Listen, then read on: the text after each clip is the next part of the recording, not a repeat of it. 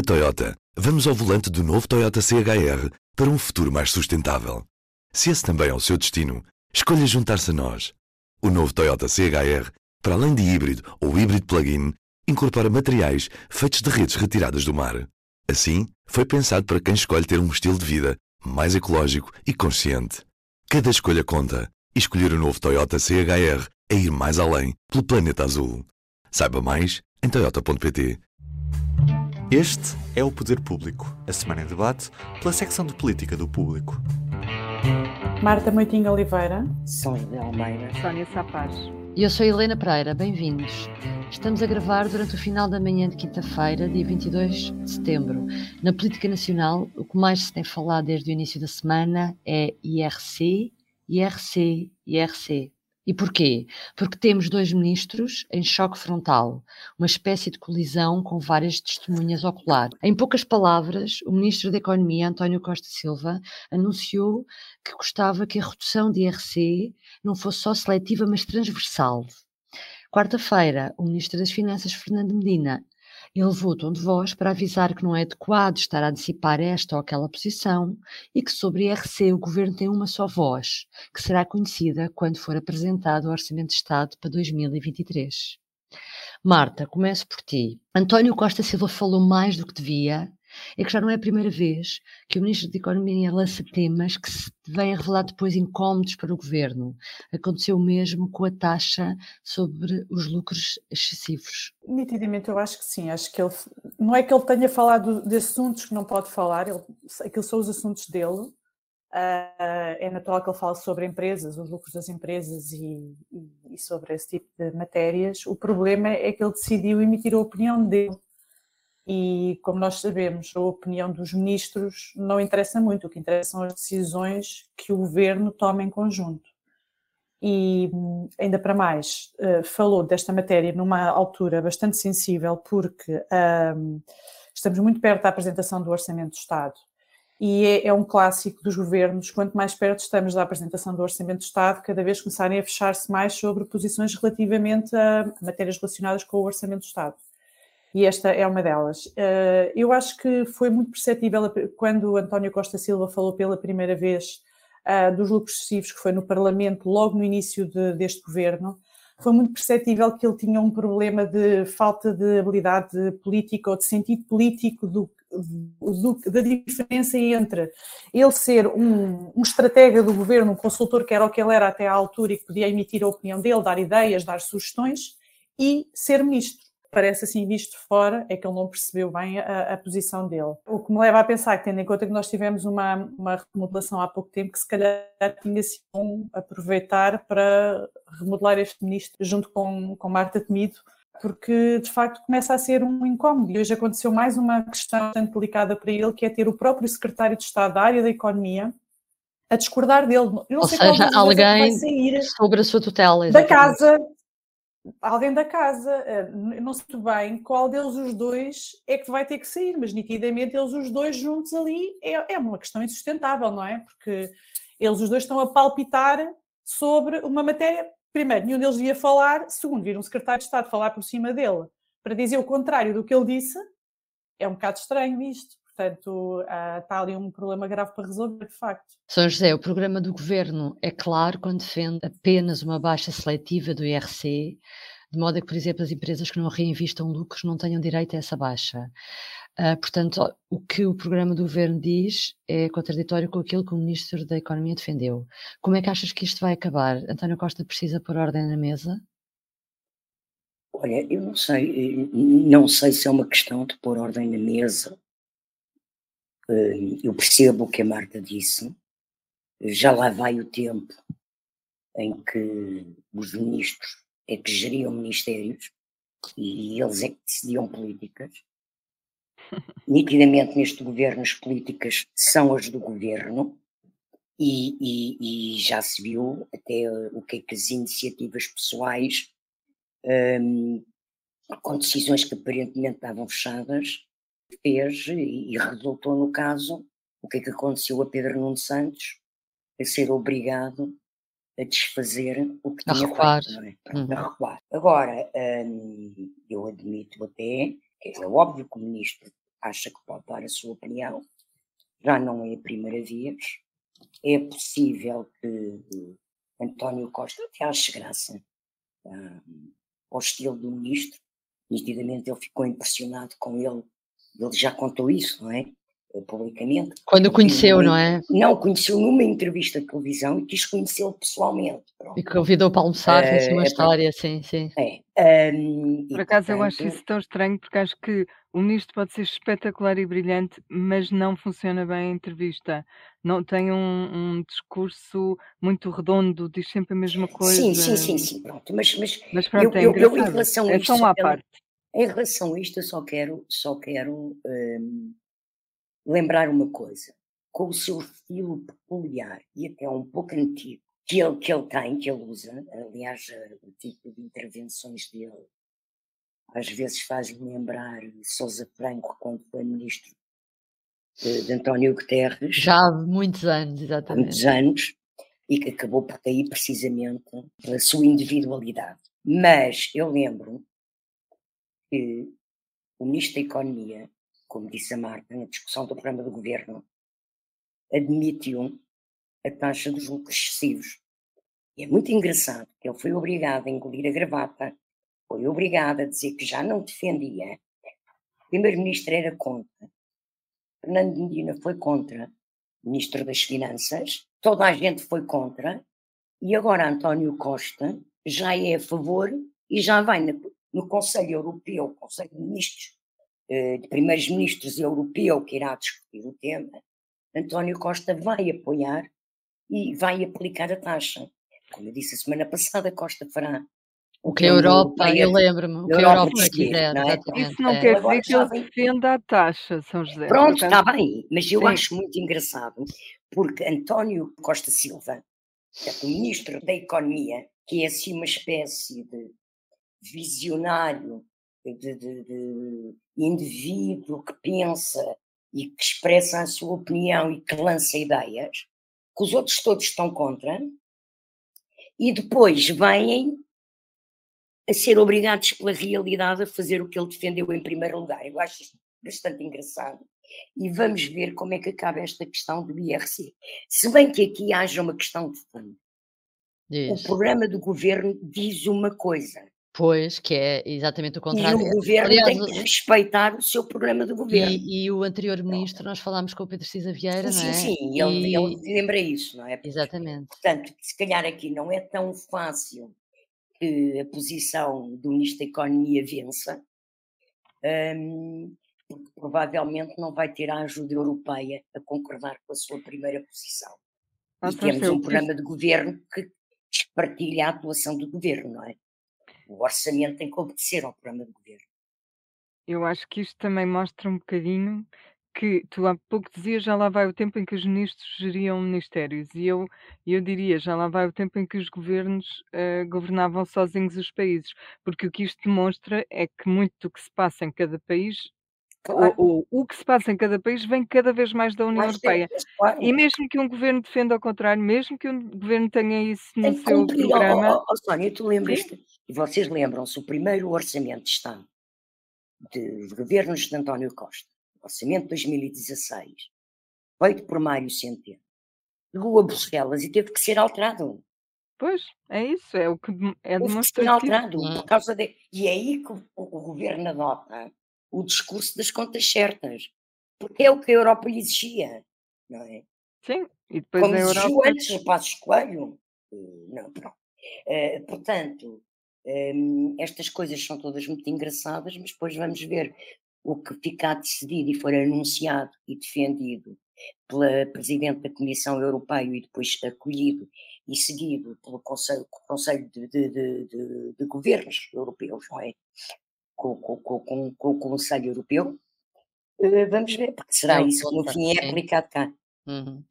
Sónia, mas não é só entre os ministros que tem havido dissonâncias nos últimos dias. Também tem havido críticas e algum mal-estar por parte do grupo parlamentar do PS relativamente a medidas do governo, ou não? Sobretudo, especialmente nestes dois temas que, que nós estivemos a falar um, um bocadinho antes. É verdade, e eu, aliás, estou, estou bastante curiosa em relação à reunião de hoje da bancada, uh, que é, há de estar a acontecer no momento em que nós estamos a fazer este, este podcast, porque são esses tais temas importantes nesta fase que têm vindo a demonstrar que quanto maior é uma bancada, neste caso o PS tem 120 deputados, uh, mais difícil é ela é de gerir e mais doloroso é, é, usar expedientes como a disciplina de voto, por exemplo. Eu, e eu digo isto, mas na realidade sei perfeitamente que nem todos os deputados do mesmo partido uh, pensam da mesma forma ou são obrigados a pensar da mesma forma. Mas, enfim, o que eu queria registar é que esses tais dois temas, as duas questões que têm inflamado a relação do Ministro da Economia com os seus pares, um, também têm gerado, de facto, divergências no Parlamento. Uma delas foi justamente a taxa de, sobre os lucros excessivos. Já sabia que havia socialistas que pensavam de forma diferente mas numa votação recente na Assembleia de, um, de uma proposta do PAN, uh, duas deputadas do PS votaram de forma diferente da sua bancada. Foi a Alexandra Leitão, que também foi ministra, e Isabel Moreira. E outra questão com muito potencial para gerar divisões é, é esta do IRC. Em tempos, uh, e o PST ontem lembrou isso, em tempos PS e PSD já tiveram um acordo para reduzir a, a taxa, o que indica, para mim, que há socialistas que defendem essa, essa redução. Redução transversal, sim. Com Mas, António José Seguro, era um acordo. E há de haver outros, não é? Na bancada, nomeadamente. Portanto, mas o Ministro das Finanças, o Secretário de Estado dos Assuntos Fiscais e, e, e outros. Eurico, não... Desculpa, deixa-me só dizer uma coisa. Eurico Brilhante Dias, que hoje é o líder parlamentar, na altura era a favor desse acordo, porque ele fazia parte da equipa de António José Seguro, por exemplo. Esses indícios, há indícios de que de facto um, não, não estarão todos de acordo. Vamos lá, vamos lá ver uh, no que dá. Eu posso. Eu acho que há aqui matéria para haver eh, dossiês quentes e, e achei curiosa nesse aspecto foi a entrevista que o Jerónimo de Sousa dá hoje ao público e à Renascença. Uh, em que ele, ele se refere à tendência histórica do PS para a implosão e acaba a concluir que não acredita que a legislatura vá chegar ao fim, mesmo com maioria absoluta, por causa do próprio PS. Eu achei isso muito engraçado, juntando isto tudo, ainda mais engraçado, acho. Uhum. Vamos juntar também aqui outro ingrediente à discussão, que é o Marcelo Rebelo de Sousa. O Presidente tem pedido mais prudência, uh, já convocou, os, já anunciou que vai convocar os partidos e também já marcou um Conselho de Estado para discutir as perspectivas económicas, que a seu ver são sombrias. Marta, como é que viste as recentes intervenções de Marcela acerca desta questão e uh, as intervenções em que, no fundo, uh, o Presidente pede ao Governo mais realismo e que fale verdade às pessoas? Eu acho que ele mudou de personalidade. Então. Ele, há pouco tempo, explicou-nos que o papel dele era ser pica-balões. E o que e ele agora? fez neste caso foi encher o balão. Foi pôr em cima da mesa uma questão difícil para o governo e que fez com que todos os jornalistas andassem atrás do governo a tentar, de alguma forma, antecipar o tal cenário uh, sombrio que, a que Marcelo de Sousa se refere. Uh, e, portanto, ele, está aqui a criar um bocadinho um, um, stress, um problema para, para o governo ter que gerir. O que eu entendo dali é que Marcelo Rebelo de Sousa, nas, nos contactos que vai fazendo, os mais institucionais e os menos institucionais, deve ter informações e uma percepção que, de que as coisas para o próximo ano podem ser piores do que, do que se antecipavam. E, e, por outro lado, ele, e, portanto, ele, o que é que ele quer? Ele quer que as pessoas, quer que o governo ajude, hum, ajude as pessoas a entenderem melhor a dificuldade que aí vem e então quer que se antecipe essa conversa da dificuldade. Uh, o governo tem resistido um pouco a isso e nós ontem ouvimos declarações do primeiro-ministro a dizer que não vai antecipar uh, cenário nenhum porque o orçamento é entregue no dia 10 de outubro e, portanto, Uh, será no dia 10 de outubro que ficaremos a saber qual é o cenário do governo. Mas até lá, embora o governo não antecipe, nós vamos ter algumas indicações importantes sobre o que é que vem no próximo ano a nível de comportamento da economia. Porque, nomeadamente, hoje, portanto, daqui a umas horas, face à hora que nós estamos a gravar, vai ser conhecido a atualização do cenário macroeconómico do Conselho das Finanças Públicas que é bastante importante nisto porque tem que, não só pela sua credibilidade, mas porque tem que emitir um parecer sobre o cenário macroeconómico que o governo depois incluir no orçamento. Um, e também teremos outras instituições a falar, a traçar os cenários para os próximos anos, nomeadamente o Banco de Portugal, que tem previsões a 6 de outubro. E, e deixa-me só acrescentar. Marta, ontem também o Ministro das Finanças, Fernandina, quando faz aquela, quando manda aquele recado ao, ao, colega do Governo, ele nessa altura também diz, atenção, que para o próximo ano o crescimento económico vai desacelerar no país. Ele não fala ainda pois. em números, mas no meio da intervenção já, já vai ele fez esse alerta, exatamente. Pronto, ele de certa forma já, já responde um bocado ao desafio que, que Marcelo lança, sendo que eu acho que Costa resiste um pouco mais, porque embora ontem António Costa tenha sido, tenha chutado para dia 10 de outubro, tenha sido muito cauteloso a dizer estamos a ver como é que acontece nos parceiros, uh, portanto, quem compra produtos a Portugal se vai continuar a comprar, que é para ver como é que evoluem as nossas exportações. A Alemanha vai, já admite uma recessão para o próximo ano e, portanto, o motor da economia europeia a, a, fazer, a ter uma recessão no próximo ano, nós não escapamos. A Alemanha é o nosso segundo maior comprador de produtos, portanto, não, não vai dar, obviamente. Um, e, mas depois há, há frases. António Costa é um bocadinho, resiste sempre a, a, para passar para o lado do pessimista, porque uh, eu tive a ouvir as declarações dele ontem e há uma frase dele em que diz: Ok, pronto, nós vamos estar atentos a ver o que é que se passa aqui. O cenário será conhecido no dia 10 de outubro, mas nas previsões da Comissão Europeia, que são conhecidas até agora, nós somos o país que cresce mais da União Europeia. Ele consegue arranjar sempre forma de pôr ali uma dose de otimismo que às vezes pode parecer um pouco estranha quando tu vês o Presidente da República a pedir realismo e a pedir mostra-nos os cenários sombrios que aí vêm, a marcar reuniões que obviamente são uh, regulares, ele tem habitualmente reuniões com o Conselho de Estado, com os partidos, mas a dizer que os assuntos são estes, e, e depois ainda vês o Primeiro-Ministro a dizer isto. Há aqui uma resistência da parte de facto de António Costa para dar a Marcelo o que quer, mas pronto, Marcelo tem que fazer o papel dele, até porque num governo de maioria absoluta sobra um bocado este papel para o, para o presidente, que é de andar a fiscalizar e vigiar o governo de certa forma, não é? Uh, uhum. Pronto, vamos ter que esperar por 10 de outubro, pelos vistos. Uhum, vamos ver até lá. Por, por último, e como ficou prometido na semana passada, vamos voltar àquele tema que é a direção executiva do Serviço Nacional de Saúde. Uh, Achávamos que já estaria totalmente resolvido. Exatamente.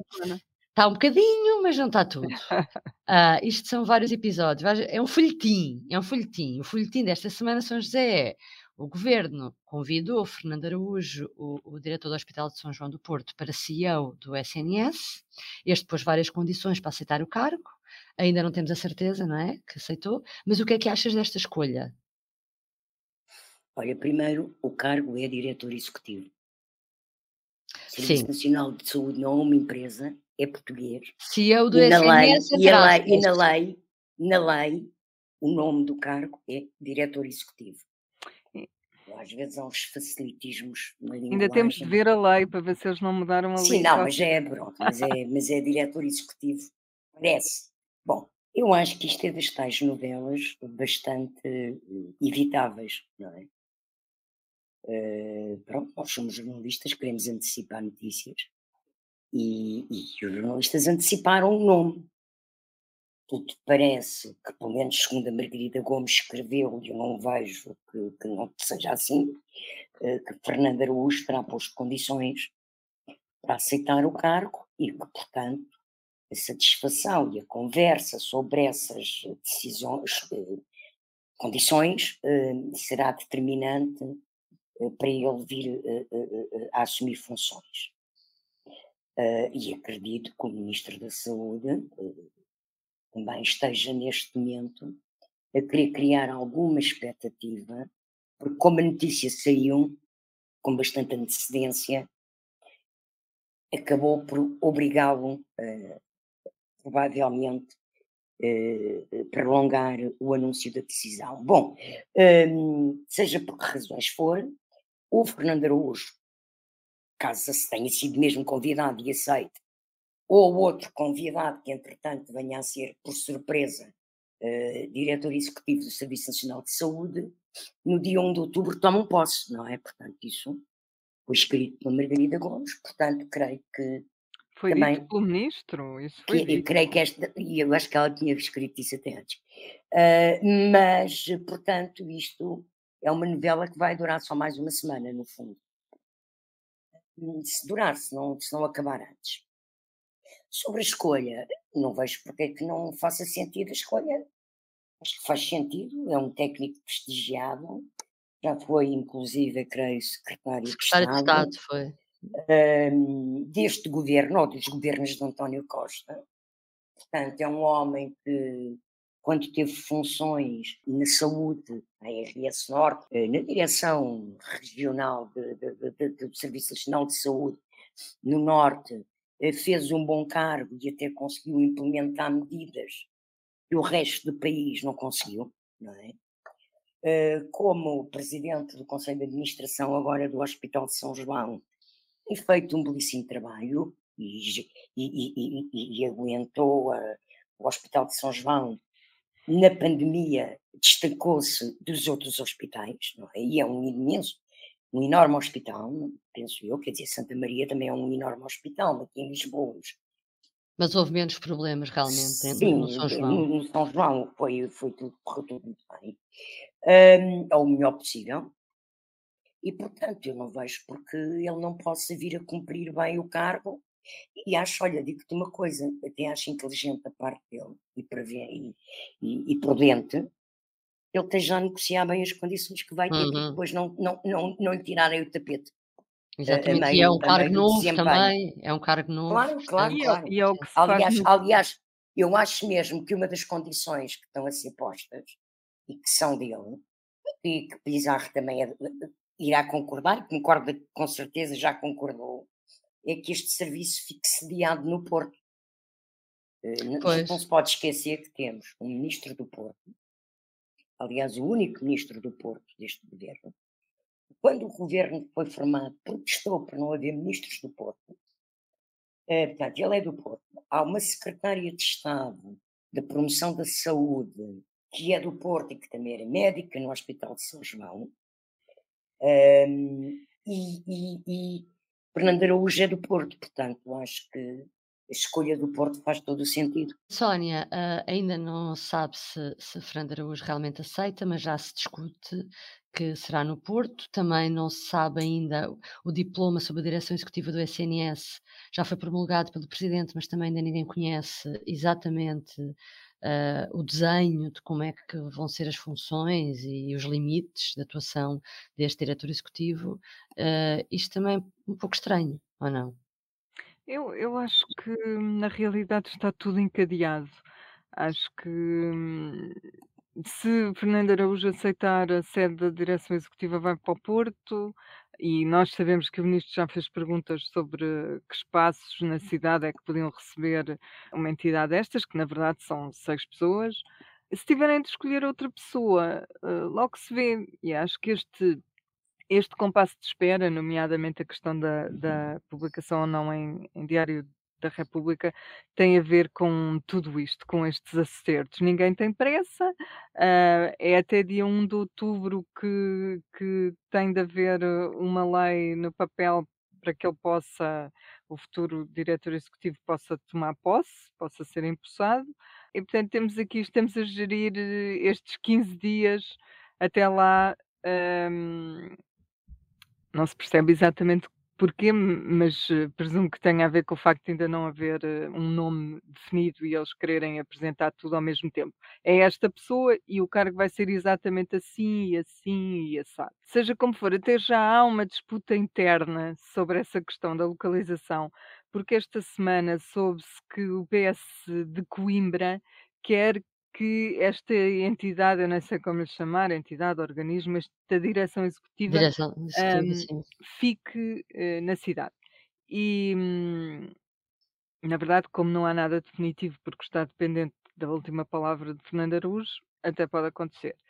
E eu acho que o governo ainda não foi taxativo por causa disso e porque tem medo de criar um problema como criou quando foi o caso de anunciar a mudança do IFARMED para o Porto ou do Laboratório uh, Nacional de Investigação Veterinária, que foram, sempre, foram anunciados, mas nunca chegaram a ir para lá. O caso do IFARMED foi inacreditável. E acaba, acabou por ser uma vergonha nacional e uma, e, uh, sobretudo um governo que, que defende tanto a descentralização, ou, ou diz defender.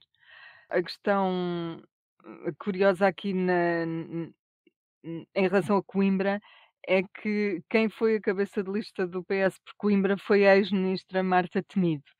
E será que ela, neste caso, está com os socialistas de Coimbra ou está com o novo ministro? Vai ser, vai ser engraçado saber também. Exatamente. Ela, ela não vai falar sobre o assunto. Uhum. Bom, vamos fechar com o público notório. Marta, uh, o que é que escolheste esta semana? Escolhi uma frase de António Costa de ontem, em que ele, ele estava na Assembleia Geral da ONU, uh, foi questionado pelos jornalistas sobre estas questões todas da atualidade que nós aqui acabamos de falar, e sobre esta questão das previsões que o Presidente da República pede que sejam antecipadas, ele acaba por dizer aos jornalistas que os jornalistas eh, sofrem de ansiedade, têm, tá, têm muita ansiedade porque querem sempre saber coisas do dia a seguir e do, da semana a seguir e até do mês a seguir. Pronto, eu achei bom explicar aqui que faz parte do papel do jornalista saber coisas que se vão passar a seguir e não tanto retratar o que se passou antes. Só para ficar claro. Exato. São José, o que é que tu destacaste? Olha, eu destaco um comunicado que saiu ontem a divulgar que amanhã se realiza, amanhã sexta-feira, se realiza uma reunião sobre o aeroporto de Lisboa eh, que porá frente a frente conversarem o primeiro-ministro e o líder do PSD.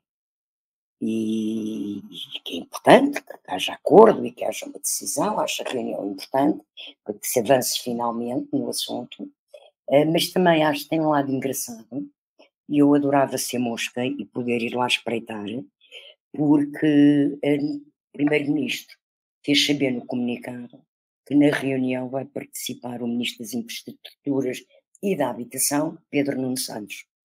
E é, era o Ministro da Tutela do Aeroporto, desde que teve que engolir a gravata e desfazer o que tinha feito, e António Costa fez saber que a tutela do aeroporto era para si. Luís Montenegro também já disse que só fala com o Primeiro-Ministro sobre o assunto. Então acho que vai ser muito engraçado ver Uh, adorava ver, assistir, não eu nem precisava de ouvir, era só ver mesmo. só ver a cara podia, deles. Podia estar sem som, para ver as caras, a linguagem corporal. Uh, uhum. Gostava, porque, pronto, admito que Pedro Nuno Santos uh, se sinta uh, Vamos ver, vamos, pronto, não, não, vamos ver, mas. Eh, para a semana, uh, para a semana falaremos disso, pronto, calhar. Mas acho, mas, mas acho bem que o ministro tenha chamado, chamado à reunião, sim, não é? Sim, sim, sim. Ele hoje já falou sobre isso de manhã, ouvi na rádio e não estava assim nada é, com ar de bons amigos. É, sim, estava, não, eu por acaso vi na televisão ele a falar em direto e ele limitou-se a não responder. Eu não tenho nada a dizer sobre esse tempo. Mas vai participar na reunião de sexta-feira? Sim, isso já é público. Não tenho mais nada a acrescentar. Porquê? Porque não tenho. Porque não tenho. Porque não tenho. Amanhã há uma reunião, vamos para a reunião. Houve uma carta, houve uma resposta dada sobre o Primeiro-Ministro. Sexta-feira a reunião, vamos lidar com normalidade, com, com, os, com os timings, não tenho nada a dizer. Vai ser o Primeiro-Ministro apenas a liderar essa, esta questão e este dossiê? O Primeiro-Ministro lidera o Governo, lidera tudo, é o Primeiro-Ministro. E, portanto, sexta-feira lá estarei uh, uh, na reunião para dar resposta a um problema que já leva 50 anos de atraso. Hum. E pôr uma cara fechada para não. Pronto. Mas não deixou de falar com os jornalistas. Pois. Não, não.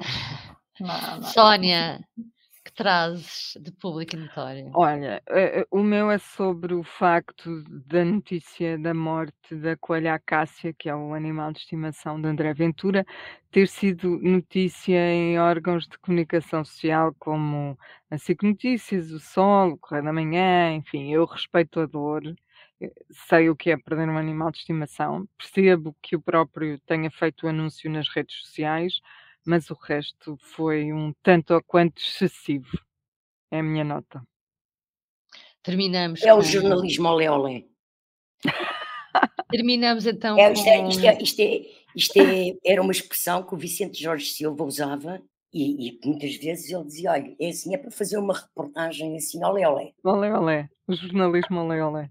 Exatamente. Então vá, terminamos com um mau exemplo. Às vezes terminamos com boas notícias, hoje terminamos com um mau exemplo. Uh, voltamos para a semana. Obrigada por nos ter acompanhado. Até breve. Até breve. Até breve. O público fica no ouvido. Na Toyota, vamos ao volante do novo Toyota CHR para um futuro mais sustentável. Se esse também é o seu destino, escolha juntar-se a nós. O novo Toyota CHR, para além de híbrido ou híbrido plug-in, incorpora materiais feitos de redes retiradas do mar. Assim, foi pensado para quem escolhe ter um estilo de vida mais ecológico e consciente. Cada escolha conta e escolher o novo Toyota CHR é ir mais além pelo planeta azul. Saiba mais em toyota.pt